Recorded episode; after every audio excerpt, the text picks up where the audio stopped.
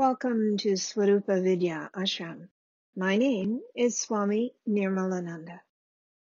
Each audio is a discourse that I offered at a satsang, a free meditation program, and was followed by meditation.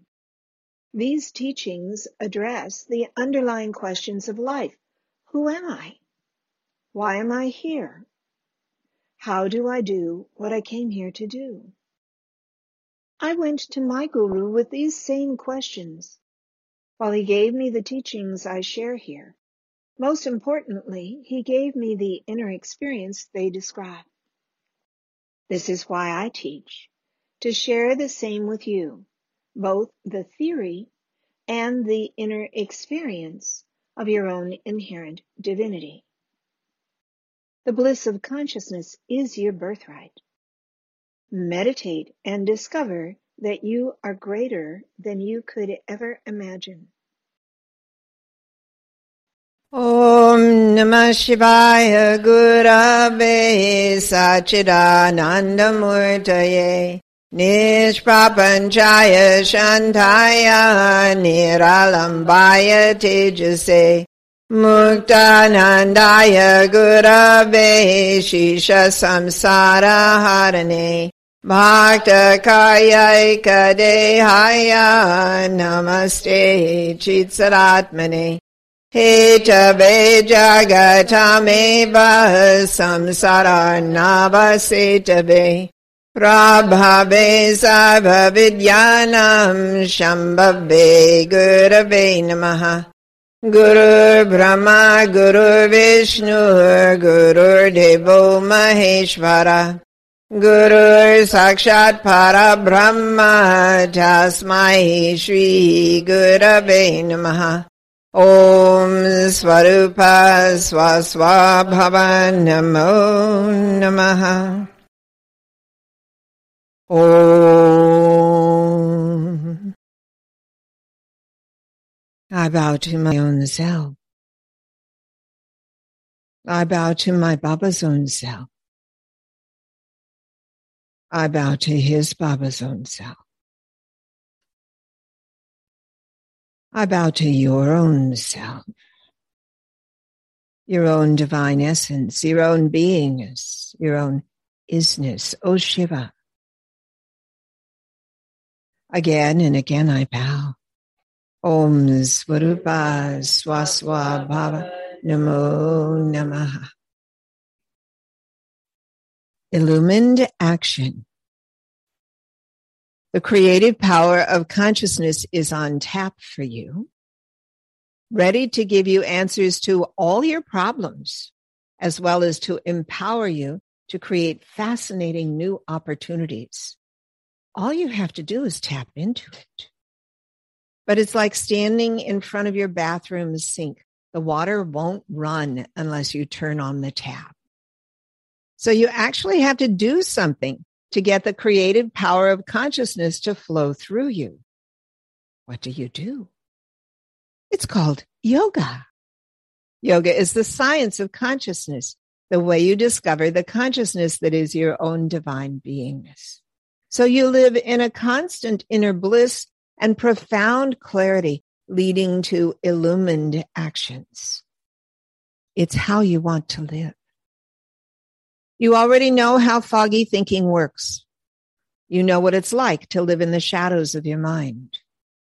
Personally, I found it profoundly unfulfilling. However, I must say it was deeply motivating. The periods of my life before yoga that were full of emotional pain and the numbness of depression were most beneficial ultimately. They motivated me to do something that would make a difference and to stick with it. I didn't want to go back to that zombie like living. I wanted to be fully alive. I wanted to laugh, to love, to share, and to care. And yoga gave me all of this. But I had to do my part. Baba gave me the aliveness, the joy, the capacity to love, share, and care by giving me my own self. But I had to look into the gift that he gave me. It's like someone gives you a beautifully wrapped package. So you have to open it and look inside to see what's there. Well, Baba gave me me. So I had to look inside to see what I am really made of. I had to do my part, unwrap the gift and bring forth what was hidden inside.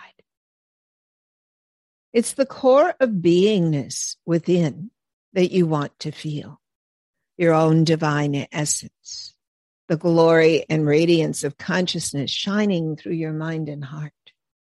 That's the gift of the yogic sages carried through the ages right into Downingtown today. Imagine Downingtown, Pennsylvania. Several people have asked me, why Downingtown? Some have asked because they live a distance away and wish I'd set the ashram up a little closer to them. Others ask because they're locals and they ask what brought me here. I chose Downingtown. I was looking for a place to settle, somewhere that would be centrally located for the yogis already studying with me, scattered along the eastern seaboard as so many of them are. And every time I drove through this little downtown strip, I felt something like it was calling me. I'll compare it to how Nityananda ended up in the small town of Ganeshpuri in Maharashtra, India. He wandered through the isolated rural area on foot, not by car, and he was drawn to a small Shiva temple. He stayed there for a while, and people began to visit him, asking for his blessings and teachings. They brought food. They donated money. They did seva, sweeping and cleaning, so he stayed longer. And he gave more. I met an elder in the community, a woman who was widowed young. She took her two small children with her to Nityananda. He took them in, sheltered and raised them. One of them is now a Brahmin priest in Nityananda's meditation temple there. Nityananda was so generous. He ended up staying for 30 or more years, living out the rest of his life there. And his home and meditation temple are still there, vibrating with his energy, the energy of pure consciousness. That same power of consciousness is within you. The limitlessness of your own beingness is inexhaustible. The source of your unending generosity and personal empowerment. The purpose of yoga is to give you access to the limitlessness of your own beingness. Shaktipat initiation is the most powerful of all the methodologies. In Shaktipat, it's like I give you the wrapped box, which is filled with the light of your own consciousness. And I even open it up for you. but then you have to reach inside and take hold of the gift. Bring it to your heart. Bring it into your life. By doing your part, by doing yogic practices, you bring the light of consciousness into your world. Fueled by consciousness, you step into the world, making different choices than before a body and mind powered by consciousness is very different than a body and mind running on anxiety. Most people fill their tank with anxiety. What makes them so anxious? It's the fear that they won't get what they want and need, that their happiness, their very sense of self depends on outer things and those outer things are not always available. If you want blue skies to make you feel good, well, clouds of smoke from forest fires and even white puffy clouds will prevent your good feelings. If you want other people to do certain things or to say certain things, well, you've already proven how often that really pans out. So your good feelings depend on them reading your movie script and following it. Not always likely. Anytime your inner state depends on outer things, you're dependent. you're needy, you're lost. This is often called attachment, but I describe it as neediness and dependency. Krishna explains it in the Bhagavad Gita, chapter 3, verse 9. Aside from sacred ceremonies, this world is bound by self-serving actions. Perform illumined actions, Arjuna, free from neediness and dependency. Yajnartat karma non yatra loko yam karma bandanaha Tadartam karma kaunteya mukta sangha samachara. Aside from sacred ceremonies, this world is bound by self-serving actions. Perform illumined actions, Arjuna, that's your name. Perform illumined actions, free from neediness and dependency. This verse is from chapter three of the Bhagavad Gita where an incarnation of God, Krishna, explains that yogis spiritually oriented people must participate in the world. At the time, 5,000 years ago, it was a radical teaching.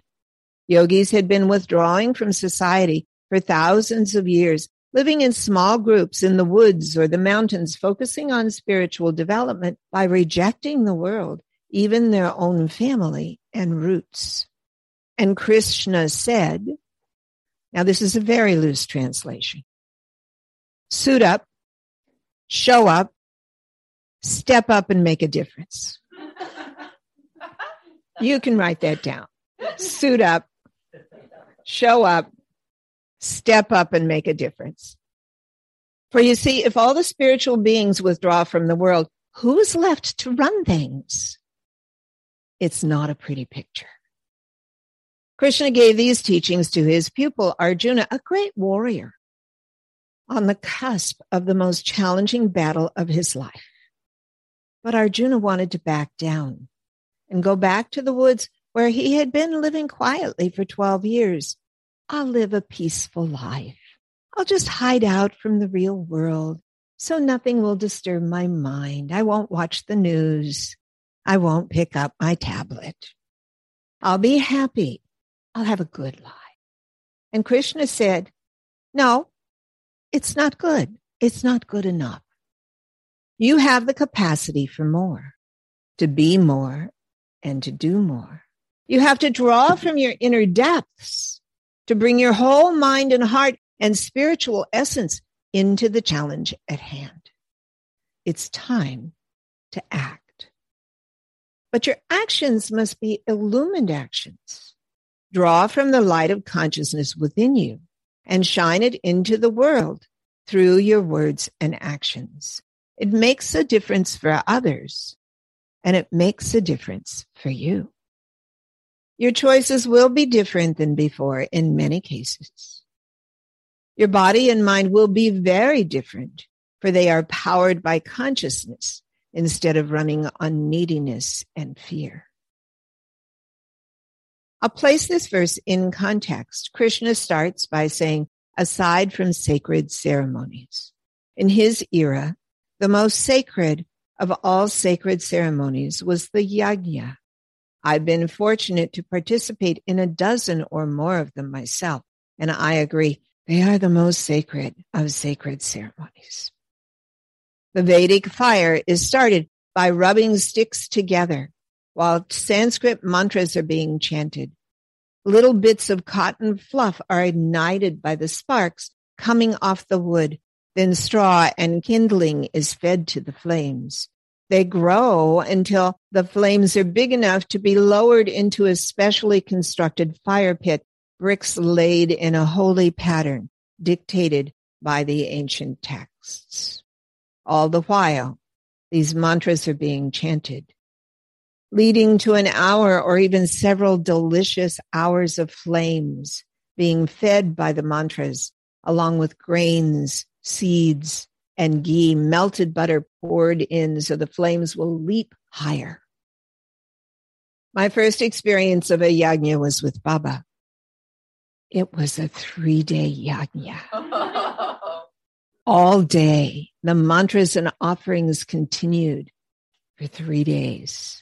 And in the deep quiet of the night, with the flickering light of the flames and the sound of the fire, we walked around the fire pit, pradakshina, round and round and round, repeating mantra inside slowly with just the flames and the mantra.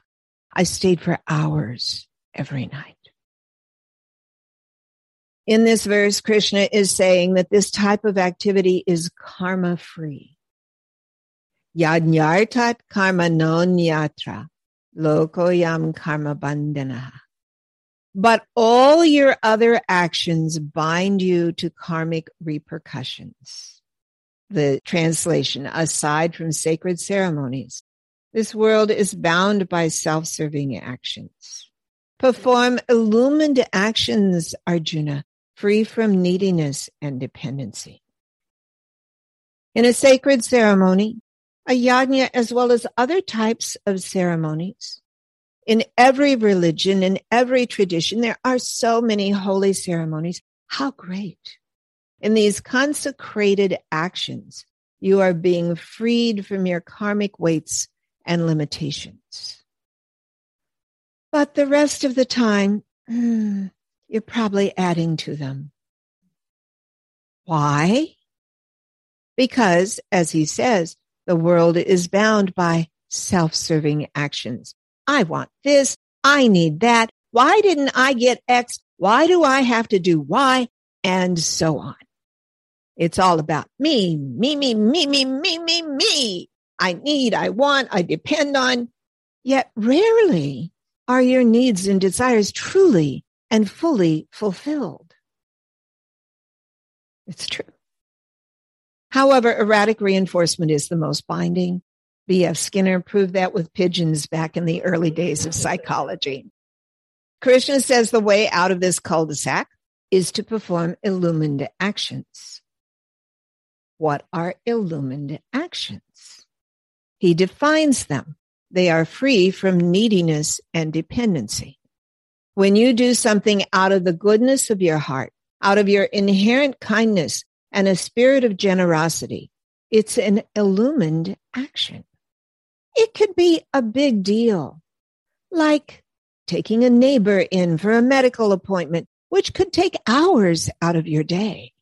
Or it could be a simple thing, like picking up a piece of trash from the parking lot and finding a bin to drop it into. These are karma free actions. You don't have to be enlightened to do them. In fact, they help you get enlightened. Research shows that doing good works improves your state of mind as well as your physical health. NIH, the National Institutes of Health, cites research showing that people who volunteered two or more hours per week for a year or longer had reduced risk of mortality. They also had fewer physical limitations, higher physical ability, and better psychosocial measures. What's that? Positive mood, optimism, a sense of purpose in life, as well as lower depressive symptoms, less hopelessness, less loneliness, etc. Yes. Yet yoga says you get even more. Krishna says to perform illumined actions, free from neediness and dependency. He says it's a spiritual practice. To that, I'll add it's not merely a practice. It's a lifestyle that mimics how you will live when you are enlightened. When you become enlightened, you will still care about other people. In fact, the bindings that have constricted your heart for so long will dissolve and you'll feel more love for more people, more fully, more generously, and more blissfully. And it won't matter if they love you back or not. You'll love them anyway. I went to the pet store recently, the pet supply store, where they sell all those fancy dog foods and pet toys and things. Just as I entered the entry door, there was a couple with a big puppy in their shopping cart. a fuzzy, furry puppy, so big that he barely fit in the cart. This was going to be a huge dog. Oh, but he was so cute. I had to stop and pet him, of course, and talk with his owners who were thrilled, of course. They had just adopted him and were buying food and other supplies. So they were really excited to have him and to have others admiring him. you know how easy it is to love a puppy? Well, when you're enlightened, it will be that easy to love everyone.